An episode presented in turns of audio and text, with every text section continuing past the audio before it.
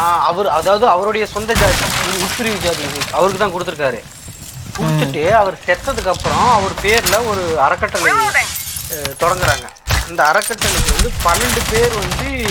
திருப்பி கொடுத்துட்டாங்க இன்க்ளூடிங் அந்த ரெண்டு தலித்து சேர்த்து இல்ல இப்ப இது